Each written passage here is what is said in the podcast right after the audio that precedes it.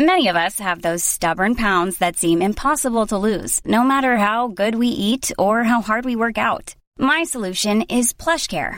PlushCare is a leading telehealth provider with doctors who are there for you day and night to partner with you in your weight loss journey. They can prescribe FDA-approved weight loss medications like Wegovy and Zepbound for those who qualify. Plus, they accept most insurance plans. To get started, visit plushcare.com/weightloss. That's plushcare.com/weightloss.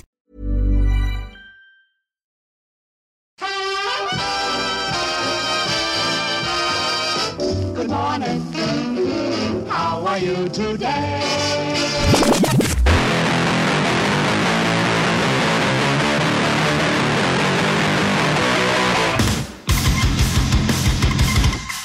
Podzol, le podcast des cyclistes aventuriers, épisode 44, ici Richard Delaume. Avant de vous parler de l'épisode du jour, j'ai la joie, l'immense joie d'annoncer que je serai présent au Festival Gravel à Angers les 27 et 28 juin prochains. J'aurai un petit stand et serai présent également à l'espace radio. J'espère vous rencontrer nombreux, rencontrer un maximum de monde pour discuter, rigoler et surtout aller rouler. Cette épreuve rejoint donc la longue liste d'épreuves dont Spotzel est partenaire et croyez-moi, il y en aura d'autres. Aujourd'hui, je discute avec l'incroyable Sophie Gâteau. Pourquoi incroyable ? Simplement parce qu'en dépit de son apparente désinvolture et peu d'années d'expérience, Sophie s'est bâti un solide tableau de chasse avec de très belles épreuves longue distance et du coup un solide vécu en bikepacking et c'est exactement ce dont nous allons parler maintenant. Sans plus attendre donc, Sophie Gâteau.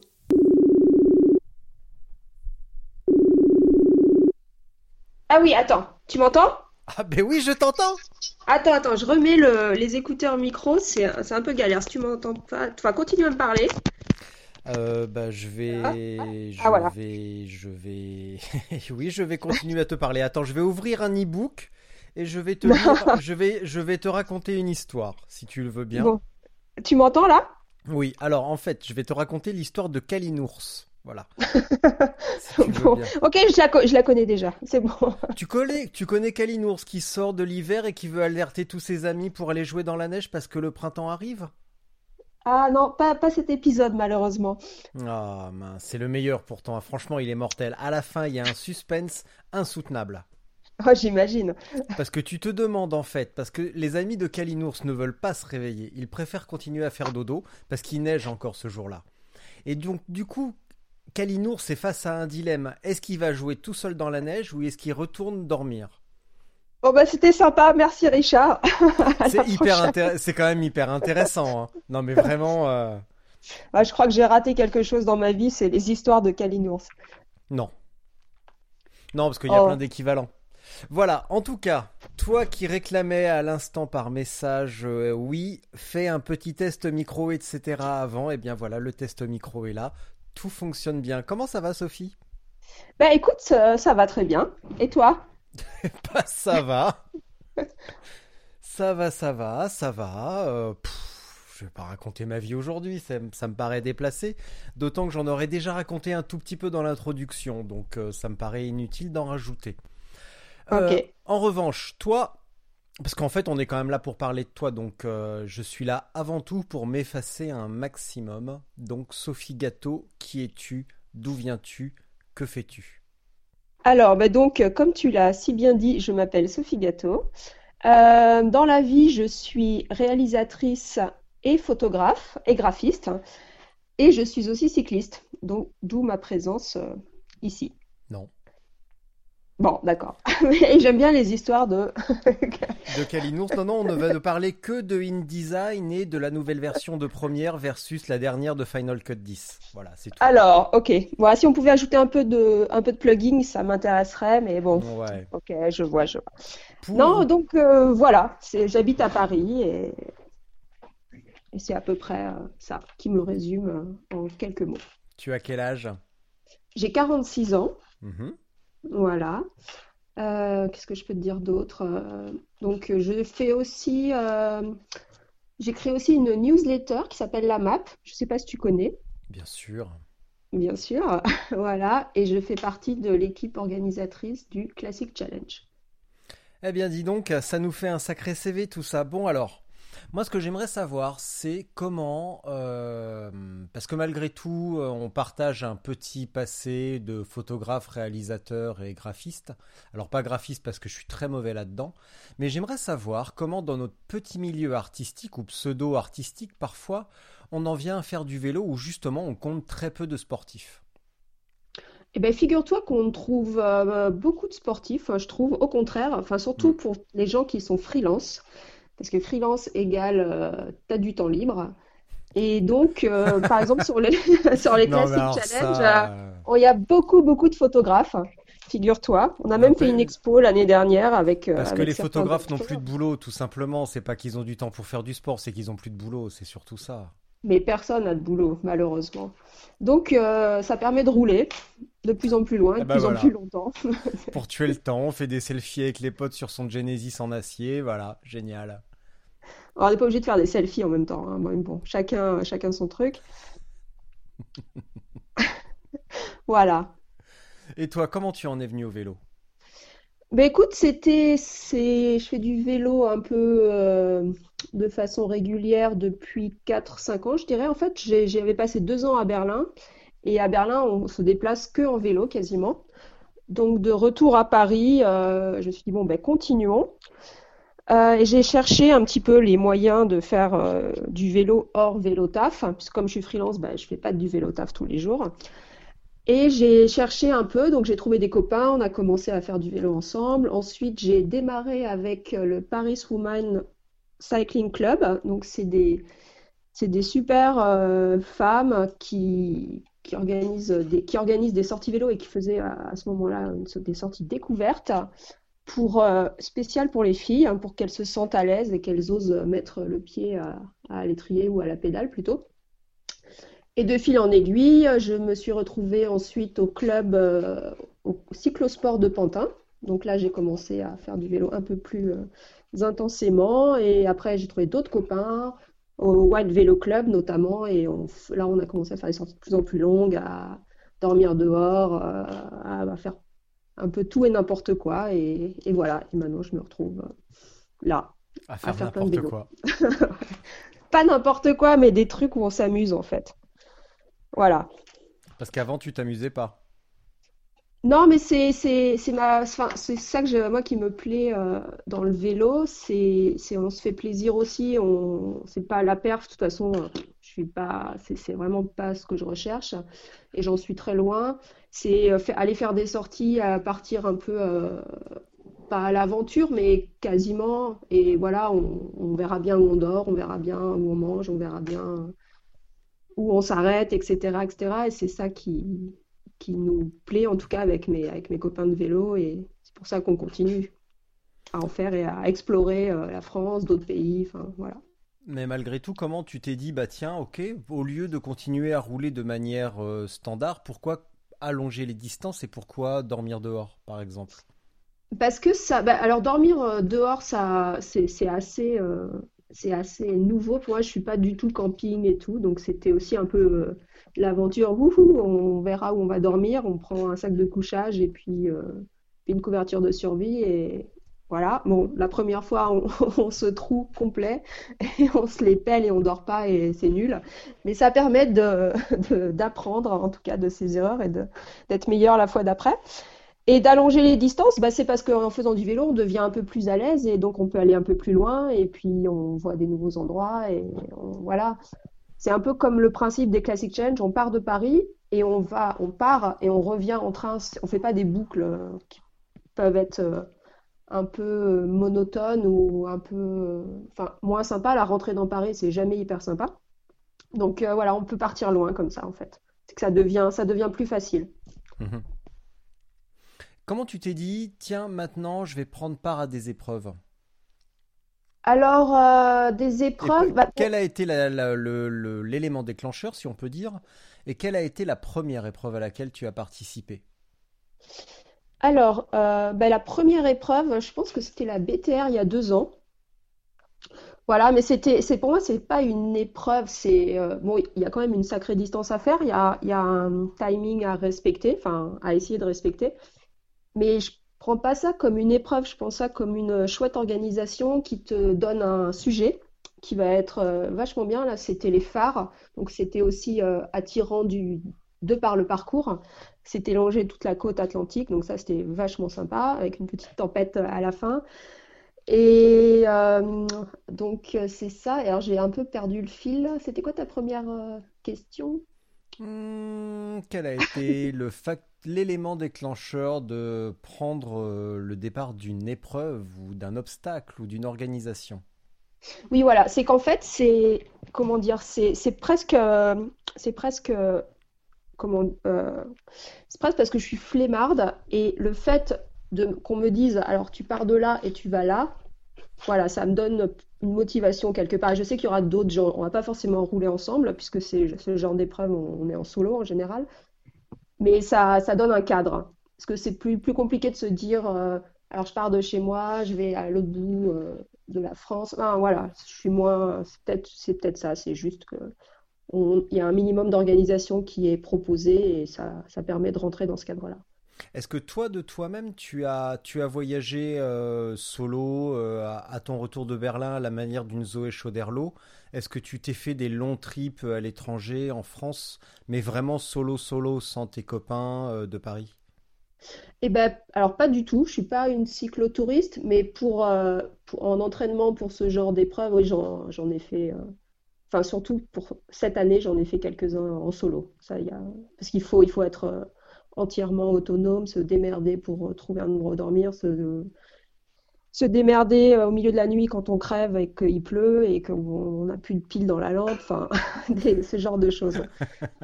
Voilà. Tu as fait quoi, par exemple ? Est-ce que tu peux me donner un exemple précis, s'il te plaît ? Pour ce que j'ai fait cette année ? Oui, par exemple. Cette année, j'ai fait plusieurs trucs, mais qui étaient en préparation de mon gros challenge, qui était la North Cape. C'était une course... Enfin, pas vraiment une course, mais il n'y avait pas de deadline, mais ça partait de Turin, en Italie, ça arrivait au Cap Nord, en Norvège. Donc, ça faisait 4600 km. Voilà, donc cette année, j'ai essayé de pas d'y aller en touriste, et enfin de me préparer un petit peu. Donc, pour me préparer, j'ai refait la BTR.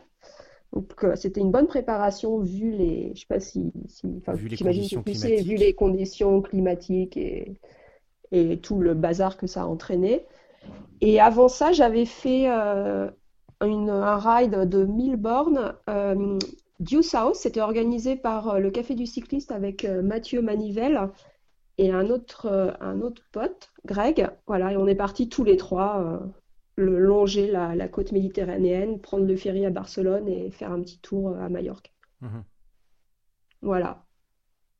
Donc, comme tu me l'as dit, on va faire plus ou moins l'impasse sur la North Cape. On va plutôt la survoler parce que tu as des engagements pour une future causerie, donc on va respecter cet engagement là.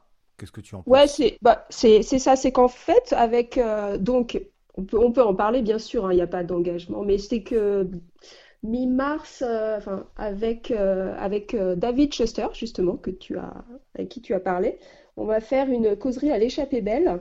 Un espèce de regard croisé entre celui qui va vite et celle qui va moins vite dans des directions opposées, et voilà, donc c'est pour aussi pour pas que je raconte tout en avance et que plus personne ne vienne m'écouter à l'échappée belle.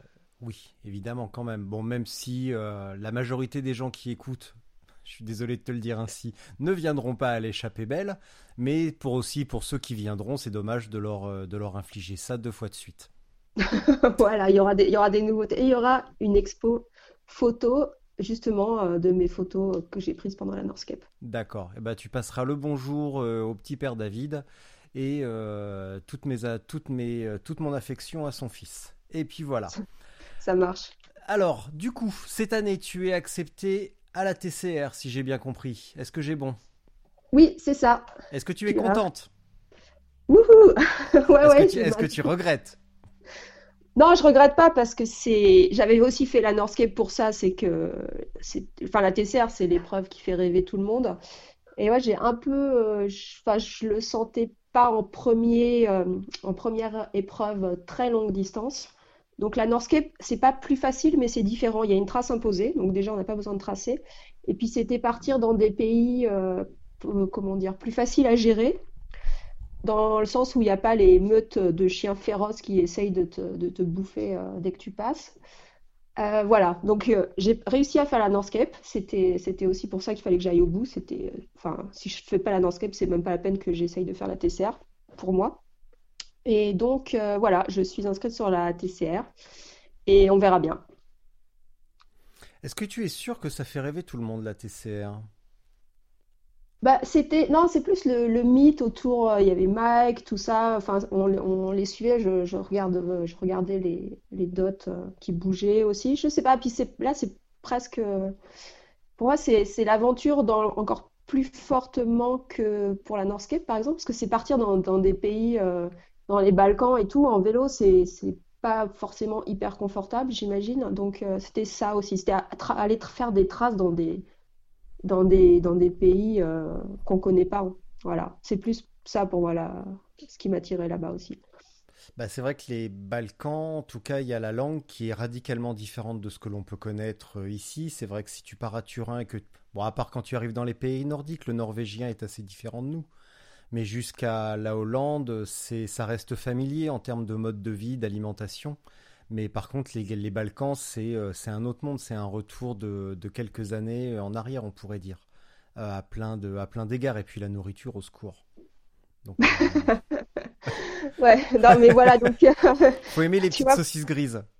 Ouais, non, ça, j'ai déjà fait quelques petits séjours. Effectivement, il vaut mieux pas être végétarien. Non. Mais voilà, pour moi, c'est vraiment quelque chose de dépaysant aussi, c'est d'aller dans les Balkans. L'Europe qu'on connaît, c'est pas dire que c'est facile, mais on peut l'appréhender très simplement. Ouais. Pourquoi encore rester sur la route alors que tu as fait en tout cas, de ce que j'ai vu, un premier pas sur le gravel, à moins que ce n'était pas les premiers pas en gravel en janvier. On s'est croisés subrepticement à la Normandie 4. Oui. Pourquoi ne pas tenter plus des trucs off-road, comme par exemple l'Atlas Mountain Race qui commence demain, qui est beaucoup plus courte. Pourquoi se cantonner encore à la route ? Alors, figure-toi que je me suis inscrite sur la North Trail. Donc c'est un début de un petit peu de distance en gravel. Voilà, ouais, après c'est plat, c'est dans le nord. Bon, par contre la bouffe, attention. Et puis pareil, la langue, tu comprends pas un mot. Les gens, c'est pas possible, ils sont tous super sympas, tu te demandes pourquoi. C'est trop bizarre. Ouais, il y a plein de bières, des frites, il y en a une qui m'a écrit hier, viens, on va faire un truc, je t'achèterai des mojitos. Non mais ça va bien les gens là. Non mais voilà, c'est pour moi l'Atlas Mountain Road ou même la Silk Road, ce genre de truc, c'est pour moi ça me semble impossible à faire. Ça a l'air tellement dur. Déjà je suis nulle en technique, même en gravel. Enfin j'avance mais bon bref, j'ai jamais fait de VTT de ma vie, donc ça me semble infaisable à mon niveau. Voilà, c'est juste que je sais même pas comment faire quoi. Sur des routes en cailloux tout le temps, sur un abouffé, enfin chargé. Bon, on verra. Donc la North Trail, c'est déjà un petit début. Ouais. Voilà. Tu trouves vraiment que c'est impossible ? Tu te sens vraiment incapable de... il y a quand même une petite lueur d'espoir où tu te dirais, bon attends, si je bosse, si je me documente, si certains ou certaines y arrivent, pourquoi pas moi ? Ou c'est vraiment impossible ? Non, si je bosse, si j'apprends à mieux rouler dans des conditions telles, peut-être, mais je peux pas y aller comme ça, c'est sûr. C'est au bout d'une demi-journée, c'est abandon direct. Sans déconner, t'as beaucoup gambergé pour sortir un scoop pareil. T'as eu ? Ah ouais, dis donc, hein. Je suis super impressionné. Mais... Surtout que t'es pas si manche que ça, ne mens pas, parce que à la Normandie 4, tu l'as vu comme moi, gravel, c'était loin d'être sec. C'était loin d'être plat et on a bien rigolé, c'était bien glissant, bien gras. Tu t'en es pas si mal sorti, il me semble pas avoir vu une chute de ton côté. Non, bah après, de toute façon, en gravel, les chutes, ça fait presque partie du truc, quoi. Oula, oui. Mais... Non, voilà, je sais pas, c'est juste que j'ai pas assez de technique, mais j'y travaille, ça viendra. Et comment tu la travailles alors, dis-moi tout. Bah justement, en allant dans la boue. Avec un vélo ou à pied ? Parce qu'à pied, ça compte pas. Non, à vélo. Bah c'est ça. En fait, c'est vrai que ce qui est super avec le gravel, c'est l'hiver, on sort ce vélo avec les crampons et puis on peut aller n'importe où, qu'il neige, qu'il pleuve, qu'il vente, qu'il y ait de la boue ou du sable ou n'importe quoi. Bon, ça passe pas vite, mais ça passe. Et voilà, c'est en faisant de plus en plus que ça vient. Après, j'ai la chance de rouler avec des potes qui ont fait un peu de VTT, donc qui parfois ont pitié et qui disent « Bon, tu devrais faire ça et te mettre en arrière parce que sinon tu vas te casser la gueule direct. » Donc ça, voilà, c'est ça, c'est du travail. D'accord. Bon, dis-moi, est-ce que tu peux me parler de tes sorties, tes 200 avec la mère Adrienne ? Ah bah c'est pas sympa de l'appeler la mère Adrienne. Je peux l'appeler comme je veux. J'ai mangé du quinoa avec elle bien avant d'en manger avec David Chester ou Sofiane. Donc je parle comme je veux de la mère Adrienne, que j'embrasse au passage. Et d'ailleurs, si elle était moins timide, ce serait elle que j'interviewerais aujourd'hui et pas toi. Mais elle m'a dit non, j'ai rien fait encore d'intéressant, donne-moi un petit peu de temps. Donc la mère Adrienne va y passer dans quelques semaines. Ah bah, alors scoop, Adrienne, elle me fume sur les 200, donc tu vois, elle aurait vraiment mérité d'être à ma place. Mais non, ben on a avec justement pour s'entraîner pour tous les trucs de cet été, on s'est lancé dans les dodécodax avec une équipe, on est 4 potes et dont Adrienne. Voilà, donc tous les mois on fait un petit 200 et on a commencé en janvier, donc le plus dur est passé. Et ça peut aller que en s'améliorant. Ah oui, au niveau des conditions climatiques et toutes les péripéties qui vous sont arrivées sur le dernier. Est-ce que tu peux me résumer les péripéties du dernier ? J'ai cru voir que ça ne s'est pas tout à fait bien passé. Ah oui, bah alors moi je suis rentrée le dernier, celui qui a eu lieu il y a quelques jours, hein, c'est ça ? Oui, il y a 2 semaines, on va dire. Pas ce dimanche-là, mais le dimanche d'avant, si j'ai bien vu. Alors on était censé aller au Havre. C'est bien celui-là dont tu parles ? Alors ça, par contre, j'étais pas dans les confidences de votre itinéraire, hein, mais j'ai juste vu l'activité Strava de Adrienne où elle disait putain de route, putain de pluie, putain de tout. Elle est vulgaire, elle est vulgaire. Non, mais je disais pareil sur la route. Donc, alors ça faisait pas partie du dodécodax, c'était un autre 200. Faisons des 200 au mois de février. Bon, moi j'ai fini avec une tendinite, donc c'était pas une bonne idée, mais... c'était en fait on voulait justement avec les copains du Wild Vélo Club, on voulait aller jusqu'au Havre en vélo, rouler l'Eurovélo je sais même plus quoi qui va ouvrir, qui longe la Seine, donc route de merde, c'est-à-dire que le départ ça passe dans les banlieues pourries. Heureusement que c'était 7h du matin. C'était un week-end parce que il y avait les entrepôts, les camions, les trucs. On s'est dit en semaine, les gens qui viennent avec les enfants derrière, c'est super, on va faire du vélo sur la Seine, ils vont détester Paris. C'était des conditions de merde. Il y avait la tempête qui est arrivée, il a plu, on s'est retrouvés sur des grosses routes, donc on a crevé 50 fois. Bon, bref, voilà, c'était pourri. Après, moi, je suis rentrée plus tôt parce que j'avais le genou explosé. Mais eux ont continué jusqu'à un petit peu avant Rouen, Elbeuf, et voilà, ils ont fait un 200. Comment c'est possible qu'avec l'expérience et la caisse finalement que tu as, tu sois encore capable de te blesser à un genou ? Parce que comme je te disais, parfois je fais un peu, je suis pas très organisée ou structurée, c'est-à-dire que je change de chaussures, je change de pédale, j'ajuste pas mon vélo comme il faut. J'ai enchaîné 200 à 2 semaines de suite. En hiver, c'est pas forcément une bonne idée. Pourquoi ? Bon, c'est plus parce que je me suis arrêtée pas mal pendant Noël et donc pour faire une reprise avec des 200 qui s'enchaînent, c'est pas forcément la meilleure chose au niveau physique. Donc je pense que c'est ça. J'ai un genou qui a dit bon, ça suffit les conneries. T'es trop vieille pour ces conneries-là. Voilà, on va y aller mollo et donc plutôt que de forcer, d'après, je préfère m'arrêter et rentrer. Là, je sais, par contre, je connais les limites et que après, ça peut mal se terminer cette histoire. Ouais. Alors justement, après, là, tu viens de me dire à l'instant, t'es pas organisé, pas structuré, mais ça, j'y crois qu'à moitié quand même. Comment tu te prépares justement pour ces échéances-là ? Pardon, tout à l'heure tu m'as parlé de tes voyages, de ta préparation, mais ça ce sont des échéances bien précises qui n'arrivent pas toutes les semaines. Au quotidien et de manière hebdomadaire, comment tu roules ? Tu y réfléchis un petit peu ? Ou le matin tu te lèves en te disant tiens, ce matin je vais aller rouler ? Non, c'est comme on, donc justement, j'ai pas de, contrairement à beaucoup qui font, tu vois, tous les lundis, ils font 20 km sur le polygone. Bon, ça, pas du tout. De toute façon, ça, je déteste faire du fractionné et rouler comme un hamster. Donc ça, j'arrive pas. J'ai essayé, hein, mais j'arrive pas. Donc, qu'est-ce qui ne te plaît pas là-dedans? Ah, c'est chiant à mourir, quoi. Enfin, ce qui est chouette avec ces rouler loin et longtemps, c'est qu'on voit des paysages, il y a plein de trucs qui se passent quand on tourne en rond pendant 50 km, mais ça me déprime en fait. Voilà. Et qu'est-ce qui ne te plaît pas avec le fractionné? Bah, c'est que pour moi, c'était associé à faire du fractionné sur ce genre de, comment dire, de circuit. Donc c'est associé, mais il faudrait le faire ailleurs. Ça, je sais qu'il faut que je le fasse pour aller un petit peu plus vite. Je vais m'y mettre. Voilà, c'est juste, j'attends qu'il fasse moins moche. Oui. Voilà. Bon, du coup, je t'ai coupé dans ton élan sur ton organisation hebdomadaire et les gens qui font les hamsters au polygone. Non, mais c'est bon. Bah, mon organisation, elle est un peu, il y en a pas, comme je te disais, c'est.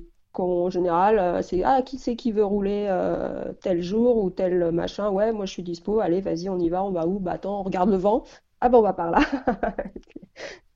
Et puis voilà quoi. J'essaye de rouler un peu toutes les semaines, enfin toutes les semaines d'ailleurs. Et puis dès qu'il y a quelqu'un de motivé pour faire un truc, on y va. Donc ça peut être du gravel, de la route, un peu tout ce qui se présente finalement et tout ce qu'on a envie de faire. Ça veut dire que tu roules pas la semaine? Ça dépend. Quand la météo est vraiment moche, pas trop. Parfois, si. Ben justement, le mercredi prochain, avec un pote, on va aller rouler le 200 gravel d'Orléans en avance. Ah ouais? Bah, ce mercredi-là qui arrive? Ouais, ce mercredi-là qui arrive. On le fait ensemble? Tu viens? Moi, j'y vais le vendredi. Je voulais y aller le vendredi. Ah bah nous, on prend le premier train et puis on repartira avec le dernier train. Voilà. Moi, je suis autonome, j'y vais en voiture. Ah bah voilà. Je suis un pollueur, j'adore ça. Non, on voulait le faire avec l'organisation officielle, mais il n'y a pas de train qui arrive tôt le dimanche, donc en termes d'organisation, c'est galère. C'est dommage. Oui, c'est un petit peu plus délicat, effectivement, ouais. Donc voilà, bah, mercredi. Alors, on va parler de ça, on va faire un petit planning personnel. Tu fais quoi dimanche après-midi? Là, on est... Pour ceux que ça n'intéresse pas, et quasiment tout le monde, on est vendredi après-midi, il est 15h30. Qu'est-ce que tu fais dimanche après-midi? J'ai prévu d'aller bouffer des pavés à Fontainebleau. Est-ce que tu viens? Mais non, j'ai mal au genou. Je peux pas. Non, c'est vrai. T'as encore mal au genou. Je suis coincée ce week-end. Je sors pas, je cours pas, je fais pas de vélo. Tu bois pas, mais tu fais rien. Je serais bienvenue. Dommage. D'accord. Est-ce qu'il y a éventuellement une possibilité de décaler du mercredi au vendredi? Non, parce que mercredi, donc jeudi, je pars à Clermont-Ferrand chercher mon vélo pour la TCR et donc je serai là-bas. Et tu l'achètes à Véloland Clermont-Ferrand, ton vélo? Tu t'es acheté un Giant, un Canyon, un Trek, un Scott? Pourquoi non, tu vas à Clermont-Ferrand? Pas du tout. Bah, j'ai la chance d'être aidée par 211 Cycle et donc on est en train de monter un petit MR4. Pour la TCR et donc ben, je vais le chercher et je remonte à vélo avec. D'accord. Alors je fais juste une petite parenthèse. Mercredi, il fait beau. Oui, je sais, j'ai vu. Ça, voilà. C'est alors il aurait fait meilleur vendredi. Hein. Il aurait fait 2 degrés de plus. Il y aura 9 degrés et vendredi 11. Mais on sera quand même pas si mal et à la vitesse qu'on va rouler, on n'aura pas froid. Ah bah de toute façon avec moi, vous allez pas aller très vite. Ah mince. Ah ouais, bah ouais, je t'ai prévenu. Hein. Bon, bah je vais dégonfler mes pneus alors et mettre une grosse sacoche à l'arrière. Voilà. Bon, en tout cas, ouais, on rediscute de tout ça, mais ça pourrait être quand même super marrant. Du coup, parle-moi donc de ce vélo. Et je me doutais, quand tu m'as dit que tu descendais à Clermont-Ferrand, je me suis bien douté que tu n'allais pas à Véloland. Mais je pensais que tu aurais pris un Victoire, un truc comme ça. J'avais pas pensé à 211. Non, bah écoute, 211, ils me font confiance et ils ont envie qu'on fasse des trucs ensemble. Donc là, j'ai un 1465 que je roule à Paris. Donc c'est le modèle route. Donc pour la TCR, ça va être un petit peu tendu vu qu'il y a quand même pas mal de gravel. Et voilà. Donc c'est un vélo, on va mettre des gros pneus. C'est des roues en 650 avec a priori des pneus en 48. Donc attention, ça rigole plus. Oula. Voilà, attends. Pour la TCR, une épreuve sur route, tu prends un vélo en 650 parce que t'es pas grande? Je sais pas. Non, c'est pas parce que je suis pas grande, c'est que c'est des, voilà, c'est des roues. Enfin, t'as pas. Je suis pas grande, mais je suis pas petite. C'est différent. C'est Elisabeth, que peut-être tu connais, qui m'en a parlé, qui m'a un peu convaincue aussi. D'accord. Voilà. Et donc, JP de 211 me disait aussi on devrait mettre des roues en 650. Ça permet de pouvoir monter des plus grosses sections. Ouais. De pneus et aussi. Sachant que c'est essentiellement route avec de petites portions gravel, pourquoi monter à 48 ? Ben, on va voir. Je vais les tester déjà. Ouais. Tu vois, voir comment ça se passe. Voilà, il y a d'autres gens qui vont rouler la TCR qui prennent ça aussi. Donc moi j'ai toujours eu du 25 ou du 28, donc je sais pas, je vais voir. D'accord. Je vais tester, tu vois, puis on verra. Eh ben je serais curieux d'avoir ton opinion là-dessus. Je suis vraiment curieux d'avoir un retour sur cette dimension-là qui est quand même assez colossale. Donc cool. Et ouais, après, on verra. Hein. Ouais. Pardon. Monoplateau, double plateau? Non, double plateau en un GRX en 46-30. Ouais. Parce que ça va sacrément grimper. Je crois qu'il y a des cols en gravel cette année sur la TCR, donc ça va être un peu hardcore. L'année dernière sur la North Cape, j'avais un 48-32, donc ça s'est pas trop mal passé. Donc là, je vais baisser encore. Mm-hmm. Et donc double plateau, le monoplateau pour le gravel ça va, mais sur la route, j'arrive pas. Il me manque toujours une vitesse. Voilà. Un entre-deux, tu veux dire ? T'es trop grosse, trop gros ou trop petit ? Exactement. C'est ça, l'entre-deux, je suis toujours pas bien. Et quand je suis fatiguée, voilà. J'aime bien. J'ai fait exactement le même constat. J'arrive pas à trouver. Il faudrait refaire faire une cassette avec sur au moins les premiers quelque chose plus de 1 en 1 et pas de 2 en 2 qui est trop. Enfin, tu vois, comme on a dit à l'instant, il n'y a pas. Soit on emmène trop gros et c'est pas agréable, soit on mouline vraiment dans la semoule et on perd en rendement, c'est exaspérant. On n'a pas cette souplesse et ce confort qu'offre le double plateau sur certains passages. Exactement. Donc après, c'est personnel. J'ai des amis autour de moi qui sont en monoplateau, qui font des très longues distances et qui sont hyper contents. C'est très vraiment... personnel. Hein. C'est très personnel. Ouais. Mais le problème des trucs très personnels, c'est que on en parle souvent, on est sur une ou des pratiques émergentes avec des gens qui découvrent ça, avec des néo-pratiquants, on pourrait dire. Et c'est difficile de faire son choix finalement parce qu'on ne peut pas tout acheter, tout tester et puis se dire non, ça ne me convient pas, tant pis, j'ai acheté un GRX en mono, ça ne me plaît pas, je vais passer à autre chose. Parfois les budgets sont un peu serrés, donc il faut trouver le truc qui convient quasiment dès le premier coup et c'est pas toujours évident. C'est vrai. Ça demande parfois quelques années, quelques tâtonnements pour trouver un truc qui fonctionne bien. Ouais, t'as tout à fait raison. Sans tester, c'est dur de savoir, mais voilà, ça convient. Les deux conviennent à des personnes différentes. Donc. Sur le reste de l'équipement, tu t'as procédé comment depuis tes débuts Tu veux dire le vélo, cuissard, t'as des prêts, tu roules en chemise à carreaux. Je sais pas. Comme qui m'avait raconté ça. Il était au départ de la TCR justement. Xavier Massard. On s'était appelé. Il était en Bulgarie à 2 jours du départ de la TCR quand on a fait l'épisode. Il avait des sockets de tourisme, tout simplement parce qu'il n'y avait pas de couture, tu sais, au niveau des orteils, et ça lui convenait bien. Donc, il avait sacrifié les sockets de vélo traditionnels, si on peut dire, pour des sockets civiles qu'on mettrait dans des chaussures de ville. Et ça m'avait fait beaucoup rire. D'ailleurs, je m'étais bien moqué. Et quand il a fini la TCR, il m'a écrit en me disant « Richard, tu vas jamais me croire. J'ai percé mes chaussettes, j'ai été obligé de les jeter. C'est un crève-cœur. » Le pauvre. Oh. Non, écoute, moi je roule assez classiquement. J'ai un cuissard. Maintenant que j'ai une selle en cuir, ça m'arrive de rouler sans cuissard, donc ça c'est assez confortable. Mmh. Sinon, classique en SPD forcément pour pouvoir marcher et pousser le vélo.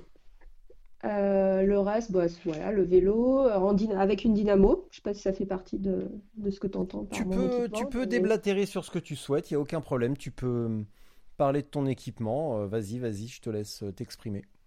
Voilà. Non, mais l'année dernière, c'est ça. J'avais donc je peux te dire avec quoi j'ai déjà roulé. Et ce qui marche bien, bah, c'est à la North Cape. Donc, moi, j'adore les fringues Café du Cycliste. Donc, j'ai eu du bol. Ils m'ont sponsorisé pour la North Cape. Et parce que c'est le cuissard qui me convient, donc ça tombe bien. Et le reste. Sinon, donc ça c'est niveau vêtements, c'est ça à peu près tout. Toujours prendre une doudoune, on ne sait jamais ce qui peut se passer, même au mois d'août. Et après sur le vélo, donc je roule avec une dynamo, comme je te disais, ça c'est vachement bien parce que tu es complètement autonome, tu n'es jamais en rade de Garmin ou de lumière. Et ça c'est quand même important, tu ne te poses même pas la question de t'arrêter pour recharger des trucs. J'ai une sacoche de cadre étanche parce que je me balade avec mon appareil photo, donc ça sous la pluie ça le fait pas. Donc ça j'ai trouvé une sacoche de cadre Apidura, les noirs là qui sont vraiment vraiment étanches. Et devant j'ai une sacoche de cintre un peu à l'ancienne, enfin le design est à l'ancienne mais c'est quand même des sacoches modernes. C'est Swift Industry qui fait ça, c'est sur un clic fixe et derrière j'en ai une pareil, qui est sur un espèce de support en aluminium, de Swift aussi, qui permet d'ouvrir la sacoche par le dessus, c'est-à-dire qu'on a un aperçu d'ensemble de tout ce qu'il y a dedans sans... Voilà, c'est pratique. Ça pèse un peu plus lourd, donc je pense que cette année, je vais reprendre une sacoche de selle, plus celle qu'on voit là, même si c'est pas ce que je préfère, mais c'est plus léger quand même. Petite parenthèse sur l'appareil photo, quand on déambule dans la vie de tous les jours, on voit forcément des photos devant nous, sans forcément les prendre, mais au moins on les voit et on se dit « Tiens, ça aurait fait une photo, une scène, une attitude, n'importe quoi ». Ça veut dire que toi, comme tu es à vélo avec ton appareil dans la sacoche, ça veut dire que tu es plutôt limité à du paysage, où tu arrives quand même à le saisir rapidement et à prendre des scènes sur le vif, certes moins vite qu'on le ferait avec l'appareil déjà à la main. Comment tu procèdes pour ça ? Ouais, non, si, je fais les deux. Je fais du paysage et aussi des photos sur le vif. J'ai justement, l'année dernière, j'ai testé 50 000 petites sacoches, options, où mettre l'appareil photo pour qu'il soit accessible sans que j'ai besoin de m'arrêter. Ouais. Et en fait, justement, dans cette sacoche de cadre étanche, en fait, tu peux l'ouvrir d'une main assez facilement, prendre l'appareil. Il faut qu'il y ait la petite lanière qui va bien, enfin il faut avoir pensé le truc en amont. Après j'ai mes réglages qui sont déjà préfaits, donc j'ai juste à cadrer.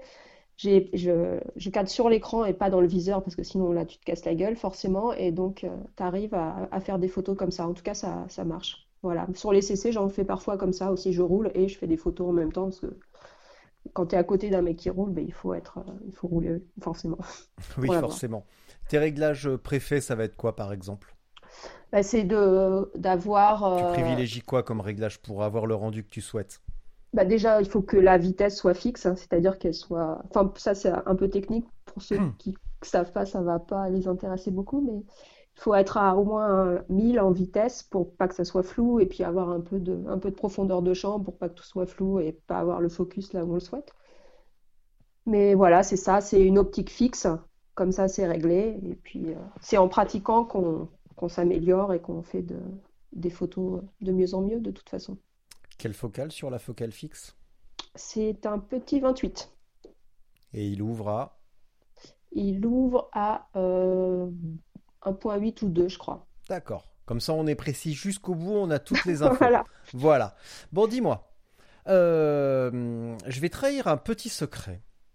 Parce que là, je suis en train de préparer un débat. Donc, tu ne le sais peut-être pas, mais j'ai fait plusieurs débats précédemment sur le vélo taf, sur où dormir, comment faire son bivouac avec le trio infernal Rémi, Maxime et Paul.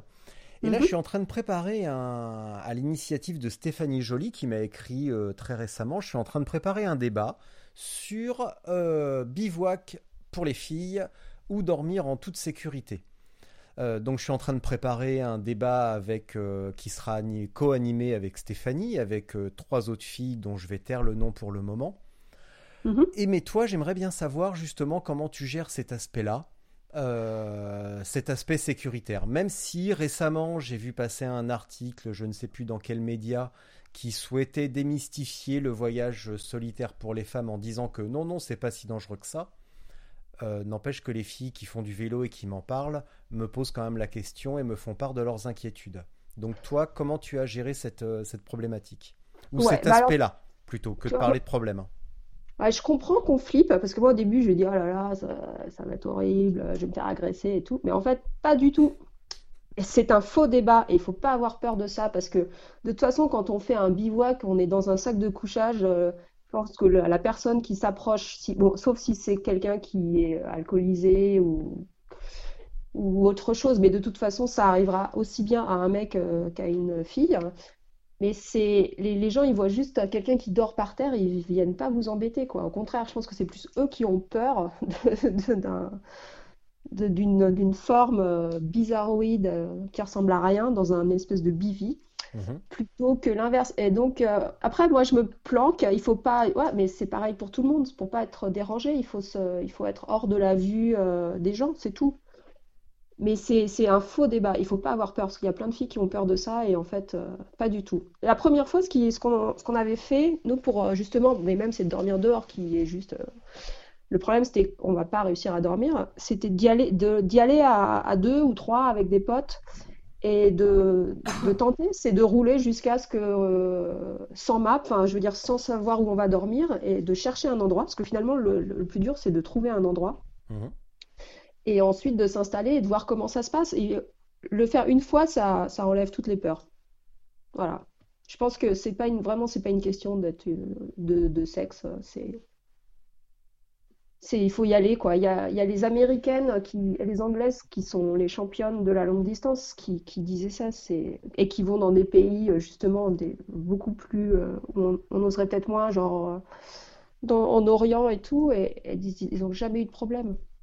C'est vraiment ça. Si le gars il a envie de vous tuer, il vous tuera de toute façon, que ça soit en vélo ou en faisant du jogging. Et on n'a jamais entendu d'agression de gens qui dormaient dehors à l'arrache, quoi. De toute façon, en général, on se couche quand il n'y a plus personne qui est debout et on se lève avant que les gens se lèvent aussi. Donc c'est assez invisible. Donc comment faire pour lever vraiment les dernières réticences? Parce que là, tu peux leur dire ok, ne vous inquiétez pas, vous ne craignez rien, il faut se lancer. Mais justement, quels pourraient être tes mots pour inciter à se lancer? Pour se lancer, il faut juste y aller, à deux peut-être. Voilà. À trois. Pour se lancer, mais il faut y aller. Très bien. Non, mais pas pour commencer, peut-être pas forcément tout seul, parce que c'est là qu'on est un peu flippé. Mais avec quelqu'un qui, même pas qu'il a déjà fait, mais juste pour voir que c'est rien finalement. On se fait une montagne de ça alors que pas du tout. Voilà, après, c'est les trucs, ça, c'est pas avoir peur de ça. Ce qui est chiant, c'est que la première fois, on se trompe, on n'est pas au bon endroit, il pleut, on a froid, enfin voilà, le problème, il vient plus de là que de l'insécurité.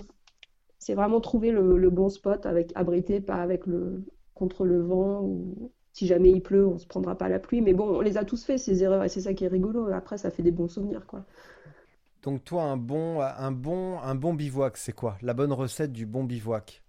Alors, c'est plus la bonne recette de la mère Sophie, c'est quoi? Alors, non, elles en prennent pour leur grade, les filles, dans ton truc. C'est... Non. Alors... C'est plus par déduction des conneries que j'ai faites. Il faut que ça soit abrité de la pluie. Ça semble évident, mais en général, on dit ouais, non, pour 2 heures, c'est bon, je me mets dans l'air, mais paf, on se prend une averse dans la tronche. Pas de vent, et aussi se méfier de la rosée du matin, parce que finalement, même au mois d'août, il peut y avoir de l'humidité qui arrive vers les 4-5 heures, on s'y attend pas et hop, tout est trempé. Voilà, planquer ses affaires, genre ses fringues et ses chaussures à l'intérieur du sac de couchage ou du bivouac, sinon tout est mouillé. Et là, ça fait toujours un bonheur de remettre des affaires trempées. Ouais, voilà, c'est ça, se mettre un peu à l'abri des regards. Moi, je vais pas dans les banques et les trucs comme ça parce qu'il y a vachement de lumière, donc c'est plus dans la nature, mais sous même le haut vent d'une espèce de petite cabane ou où un très bon plan, c'était Mathieu, justement, Mathieu Lechis qui m'avait donné ça, c'est les aires de jeu pour enfants. Genre sous le bateau pirate ou des trucs comme ça, parce que c'est protégé, il n'y a pas un chat, il y a du sable, donc c'est confortable. Voilà, ça c'était la bonne recommandation pour l'emplacement. Ça peut être également... Allô Richard ? Oui, bonjour Sophie, ça va ? Ouais, désolé, ça a coupé, je ne sais pas du tout ce qui s'est passé. Eh bien, moi aussi, crois bien que j'en étais le premier attristé. J'étais en train de te dire que dans les aires de jeu également, c'est pas mal de viser celles, si l'on peut, bien entendu, celles qui sont dotées d'un revêtement plastique rebondissant pour les chutes d'enfants. Ah oui, c'est bien ça aussi. Bah oui, c'est quand même bien pratique, c'est bien mieux que le sable, parce que autant des chaussures mouillées, c'est pas agréable, mais des chaussures pleines de sable, c'est presque pire. Ouais, bon, ça s'enlève plus facilement, je te dirais, mais... Je vais reprendre la question de... lors du débat sur le bivouac, j'avais une question de Clémence Vandergeist. Mm-hmm. Là, je me la pète un peu parce que sur le coup, j'ai pas été capable de dire son nom correctement et elle me l'a dit après, donc j'en profite un petit peu, je commence à apprendre le belge. Et elle me demandait comment procédaient mes trois invités pour tout ce qui est antivol et sécurité du matériel. Du coup, je te pose la question. Celle-là, elle est pour toi, Clémence. Alors Clémence, écoute, moi je me balade toujours avec un mini antivol, c'est juste un petit fil de fer, ça pèse 20 grammes, bon je pense que tu peux le casser avec les dents, mais c'est pour aller faire des courses dans un supermarché vite fait, ou voilà. C'est après, pour le bivouac, en général le vélo, je me mets entre le vélo et la personne potentielle qui peut le prendre, ou si où je le couche, enfin... Pour le prendre, ça va être un peu galère. Voilà, c'est plus ça. Ouais, donc tu joues plutôt le côté ça va te réveiller et tu vas pouvoir défendre chèrement ton vélo. Ouais, ou pas, mais au moins... Oui, ça dépend de la menace. Si c'est un mec bourré qui avait prévu de te tuer et finalement qui a peur par la forme, qui prend peur à cause de la forme qu'il y a sous le bivy, il va se dire je vais prendre le vélo histoire de ne pas perdre la face. Et là, voilà. Tu vas devoir te défendre quand même. Quand même, je lui ferais peur. Ouais. Dis-moi, avec ton boulot de réal, est-ce que tu bosses un petit peu dans le sport ou pas du tout ? Alors, en réal, non, je bossais pas dans le sport parce que je viens pas du tout de là, mais j'ai fait deux films de vélo, un pour le Classic Challenge et un avec François Paoletti. C'était un petit documentaire sur son livre « Miroir du Tour ». Voilà, en photo, par contre, ouais, je fais beaucoup de sport et de voyage. Là, j'aimerais bien en faire plus, donc avis à ceux qui écoutent. Je sais pas, j'adorerais suivre une équipe pro, par exemple, des choses comme ça. Ça a jamais été fait, tiens. Ça a jamais été fait. Ouais. Non, mais un espèce de behind the scene, pas les photos du mec qui gagne ou je sais pas. Voilà, mais bon, ça a été fait aussi largement, documenté depuis de nombreuses années. Il y a même un super docu sur toute l'alimentation et le cuisinier de l'équipe Orica Green Edge sur Prime. Série, c'est hyper intéressant. C'est un vrai sujet. D'accord, je regarderai alors. Ouais, non, mais voilà. Donc, ouais, j'aimerais bien en faire plus, forcément, parce que ça combine vraiment tout ce que j'aime faire. Donc, Et en plus de cela, est-ce qu'il y a malgré tout quand même une épreuve au-delà de la TCR qui te fait rêver, mais qui va de toute façon devenir une réalité dans quelques mois, et que tu vas boucler sauf problème grave, est-ce qu'il y a quand même un petit truc qui te fait rêver en te faisant un petit peu peur, mais en sentant que tu peux le faire ? Écoute, non. Avec une pointe d'appréhension, mais en te disant « Non, mais ça va aller ». Écoute, pour moi, c'était ça la TCR. Après, effectivement, si j'arrive au bout, qu'est-ce que je peux faire après ? Après, ça peut être des choses qui sont encore plus longues. Genre traverser les États-Unis, ça a l'air incroyable. Il y a une épreuve comme ça. Il y avait aussi, j'avais regardé avant la TCR, c'était North Cape Tarifa. Bon, je voulais pas retourner à North Cape, mais c'est encore plus. Enfin, ça fait quoi, 7000 km, je crois. Mm-hmm. C'est augmenter la distance, le temps, la découverte et l'aventure, quoi. Bon, après, ça va se terminer avec un tour du monde, cette histoire, mais... Oui, c'est ce que j'allais dire, parce que finalement, pourquoi ne pas partir tout de suite ? Tu plaques caméra et tout le monde, tout le monde, et tu te barres faire le tour du monde à vélo, parce que finalement, tu n'as peut-être pas non plus besoin toujours d'une épreuve et qu'on te dise, bah tiens, Sophie, tu vas passer par là. Peut-être non, bien sûr. Un jour, tu vas peut-être avoir envie de partir à l'aventure comme ça toute seule. Ouais, non, peut-être. Après, bon, c'est logistiquement, c'est plus compliqué avec la vraie vie, mais ouais, ça peut être un beau projet, quoi. On va voir. Et tu sais quoi, maintenant, on va parler du Classic Challenge. Parce qu'on n'arrête pas de m'en parler. On me vante ça comme le nouveau Graal des Parisiens. Donc moi j'aimerais bien en savoir un petit peu plus, parce que même si je n'habite pas loin, j'ai jamais eu l'idée de venir m'en faire un. Enfin si, ça, l'idée m'a traversé une ou deux fois, mais voilà.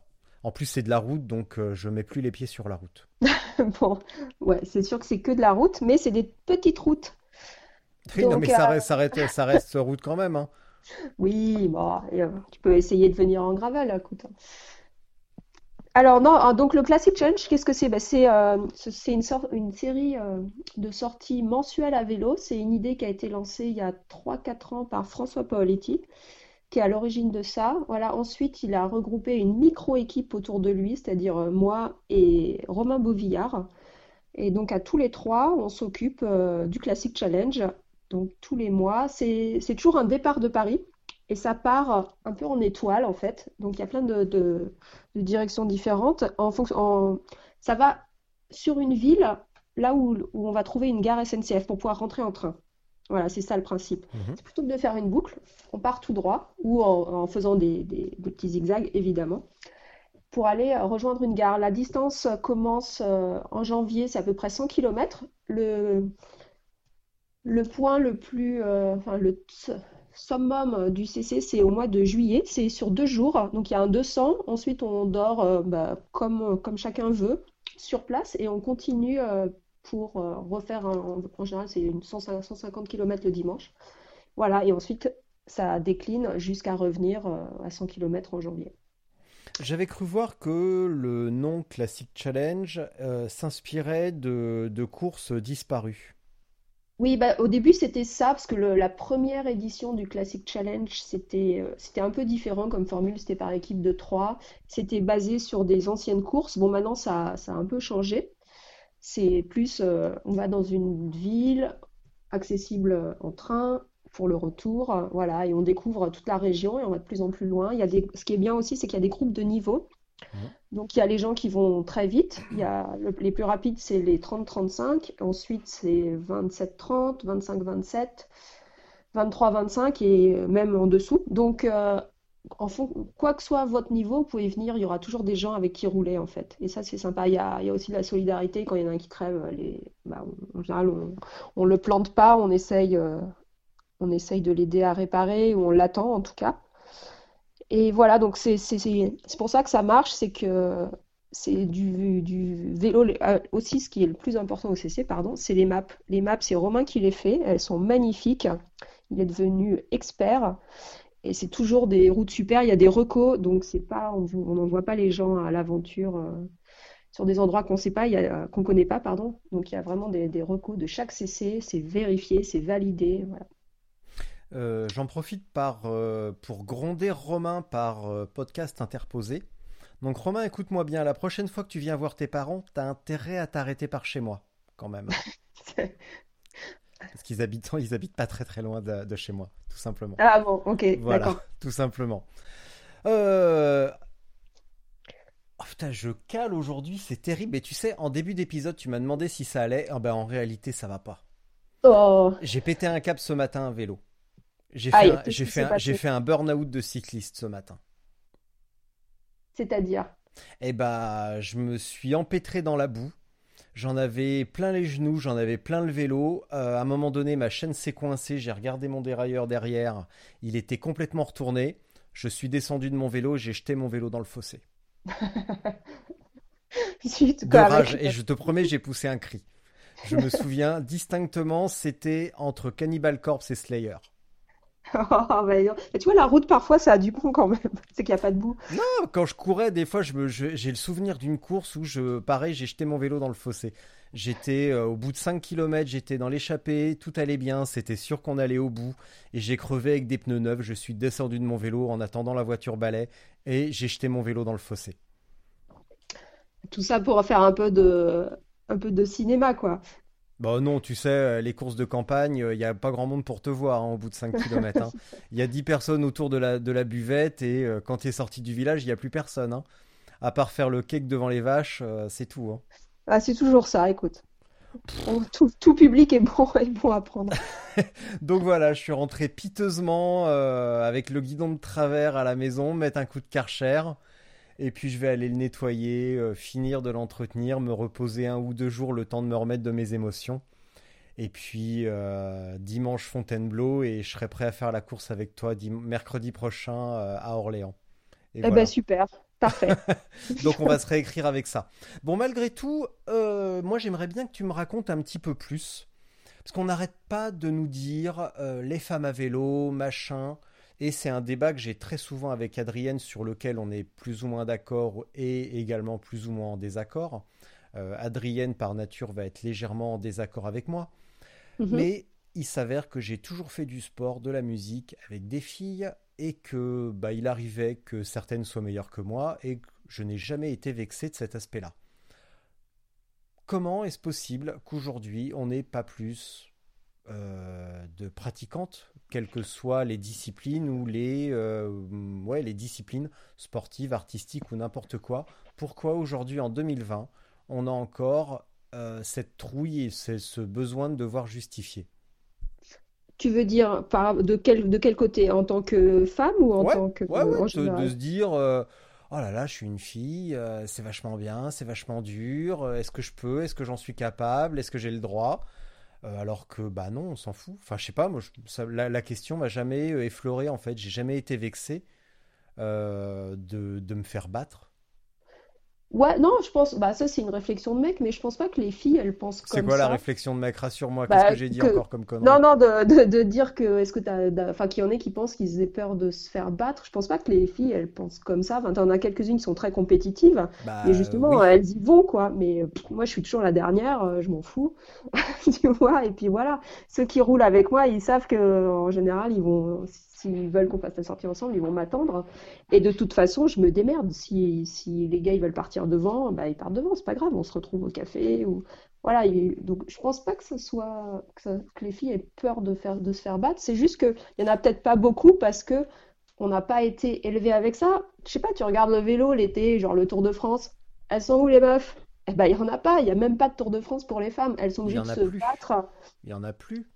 Ouais, mais voilà, donc ça fait partie aussi de la culture, c'est général, quoi. C'est que c'est pas acquis.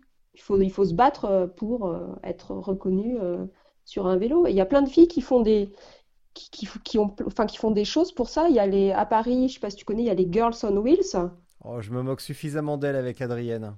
Ouais, n'empêche que grâce aux Girls on Wheels, il y a des filles qui osent pas aller faire les rides urbains dans Paris, qui ont commencé comme ça, et c'est vachement bien, ça pousse. Il faut juste aider à mettre à s'y mettre, quoi, parce que c'est pas évident. Il y a quand même un entre-deux, entre un tour féminin qui suppose des athlètes de haut niveau et une organisation, etc., et juste aller faire un tour de vélo dans Paris qui est de l'ordre de l'envie personnelle. Qu'est-ce qui retient les filles dans Paris d'aller faire du vélo ? C'est la question que je me pose. Parce qu'effectivement, si elles font pas déjà la démarche d'aller faire un tour de vélo toute seule, ou avec des copines ou avec des potes, ça peu importe, il n'y aura pas de tour féminin parce qu'il n'y aura pas d'athlètes de haut niveau. Mais il y en a des athlètes de haut niveau, attends, tu rigoles. Évidemment qu'il y en a, mais il pourrait y en avoir plus.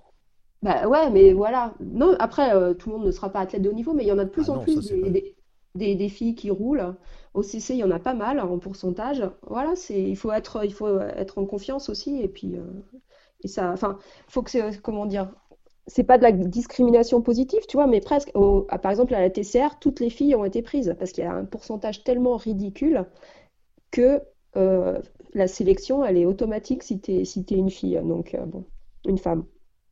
Voilà, après, t'as toujours les mecs qui râlent, ouais, mais c'est dégueulasse, elles m'ont piqué ma place. Tu parles, il y a même pas 10% de gonzesses inscrites sur la TCR en étant toutes été prises, donc on lui a pas piqué sa place au mec qui râle. Mais au début, quand j'ai commencé, j'étais donc dans un club de vélo et les rallyes de papy, c'est hein, de papy, à l'ancienne on va dire.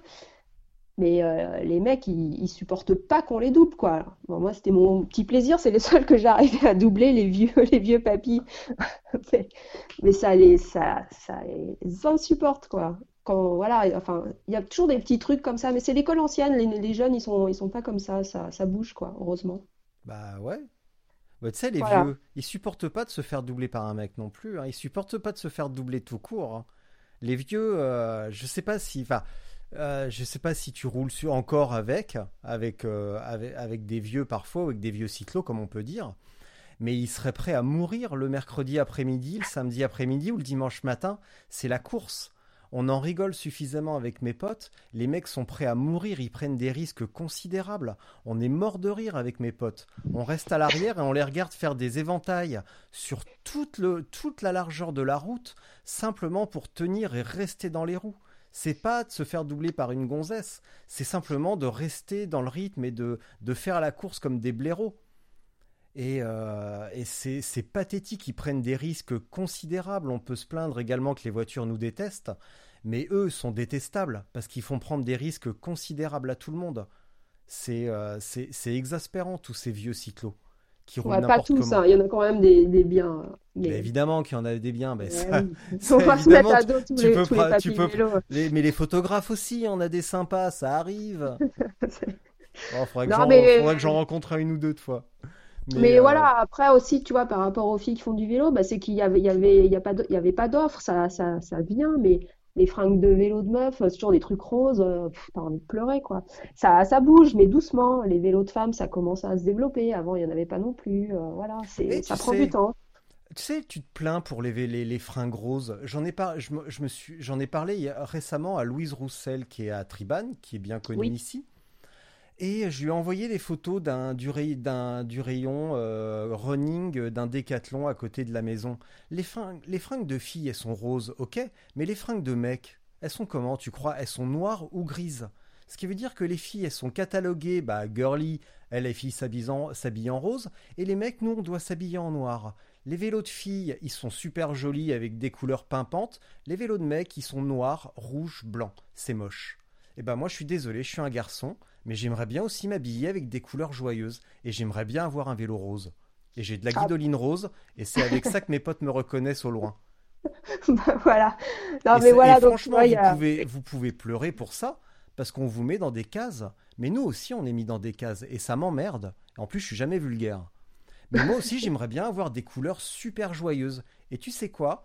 La semaine prochaine, je vais recevoir mes nouveaux habits. Toi, tu as un partenariat avec Café du Cycliste. Moi, je vais en commencer un avec Podzol, une marque italienne qui commence, qui m'envoie un kit complet. Et bah, tu sais quoi, à l'arrière de mon vélo, de mon maillot, je vais avoir une licorne. Waouh! Et bah, je te promets, je suis trop content. Bon, je suis trop content d'avoir un maillot avec une licorne.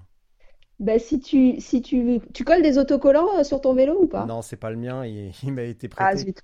Bah non, je fais pas ce que je veux, je le raye, mais je mets pas d'autocollant, le mien est pourri. Enfin, je l'ai rayé ce matin, du coup. Mais non, je mets pas d'autocollant. C'est pas à moi tout ça. Tu rigoles. Ah, bon, pourquoi tu voulais me faire mettre quoi comme autocollant? Non, mais j'ai un super sticker avec une licorne réfléchissante. Du bisou vélo club. Mais bon. Ouais, non, ça. Si tu veux pas. Non, j'ai un nouvel éclairage depuis la semaine dernière qui m'a été offert par Garmin. Voilà. Ça fait une publicité gratuite, j'assume. Ah, le Varia? Ouais, Vario. Oui. Petite anecdote. Il y a quelques années, avec ma femme, on partait en road trip, en voiture. On voulait aller à Sarajevo, puis à Belgrade. Et j'avais un problème avec ma voiture. Je suis allé dans un commissariat en France pour avoir un duplicata, donc. Et quand je suis arrivé au comptoir, j'ai expliqué mon problème. Et la policière m'a dit, « Bah voilà, monsieur, votre duplicato est prêt. » Ah, voilà. Ah, duplicato, tiens donc, c'est pas mal ça. Donc oui, il est pas mal. C'est pas mal du tout parce que sur le compteur, ça indique les voitures qui arrivent à l'arrière. Et même sur un usage gravel chemin avec beaucoup de passages, j'ai trouvé ça relativement sympa. Ouais, ouais. Non, je l'utilise en route, c'est génial ce truc. Tu te sens vachement plus en sécurité pour le coup avec ça. Est-ce que tu l'utilises en bikepacking? Parce que c'est un des retours que j'ai fait. Là, je peux le faire en toute transparence, ça m'est égal. J'ai trouvé que c'était pas hyper adapté à un usage bikepacking en revanche. Bah non, tu peux pas l'accrocher le truc. Bah oui, voilà. Malheureusement, mais je leur avais dit à Garmin aussi, c'est dommage parce que ça serait tellement bien, mais tu peux pas l'accrocher sur ton sac de selle malheureusement. Mmh. Oui. Et peut-être un poil encombrant. On dirait une balise GPS tellement il est gros. Ouais, bah après c'est non, enfin comme il y a un espèce de radar, c'est un peu, enfin j'imagine que tu dois avoir quelque chose d'un petit peu conséquent. Électroniquement, ouais, ça doit être un petit peu. Mais en tout cas, c'est un bon truc et ça reste quand même, pour de la route pure et dure, je trouve que c'est quand même pas mal. Et l'éclairage, vraiment, j'encourage tout le monde à prendre un éclairage arrière. Ça change, les voitures s'écartent beaucoup plus. Ouais, bah, c'est tant mieux.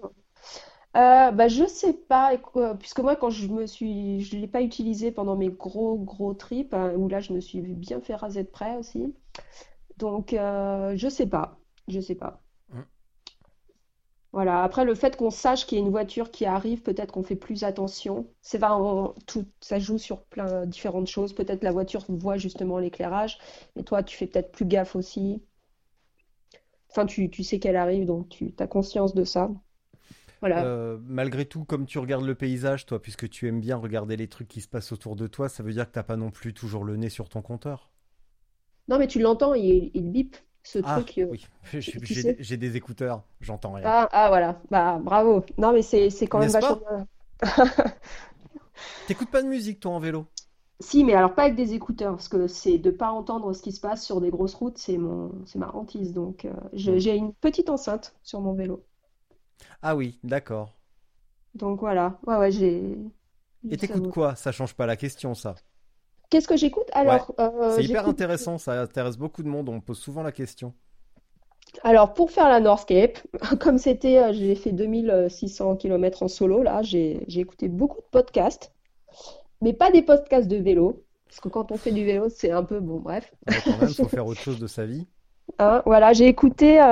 deux super podcasts, un sur l'histoire de la musique, des courants musicaux, mais dans le monde entier, c'était vachement bien, et ça distrait, et un autre sur la musique de film, donc c'était super bien, sauf que ça me donnait envie d'aller au cinéma non-stop, et ça c'était un peu chiant. Voilà, et sinon, de la musique, il faut mieux prendre des albums qu'on est prêt à écouter 50 fois de suite, parce qu'à un moment on a fait le tour de tout ce qu'on avait, et voilà. Ben oui, parce que tu peux peut-être pas non plus te mettre toujours en streaming 4G, 3G, c'est peut-être pas non plus hyper facile.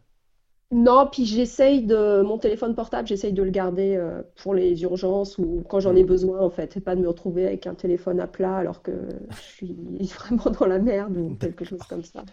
En revanche, je veux bien que tu me transmettes le nom de ce podcast sur l'histoire de la musique qui m'intéresse toujours. Et notamment la musique du monde. Ah ouais, c'est toujours génial. Intéressant. Je sais plus comment il s'appelle, mais ouais, je vais te le retrouver. C'est hyper bien. Ouais. Ça, c'est avec un grand plaisir que j'écouterai cela. Tu sais quoi? Là, par contre, je vais te laisser. Okay. Je vais t'abandonner pour la minute de solitude. Donc, je vais poser mon micro.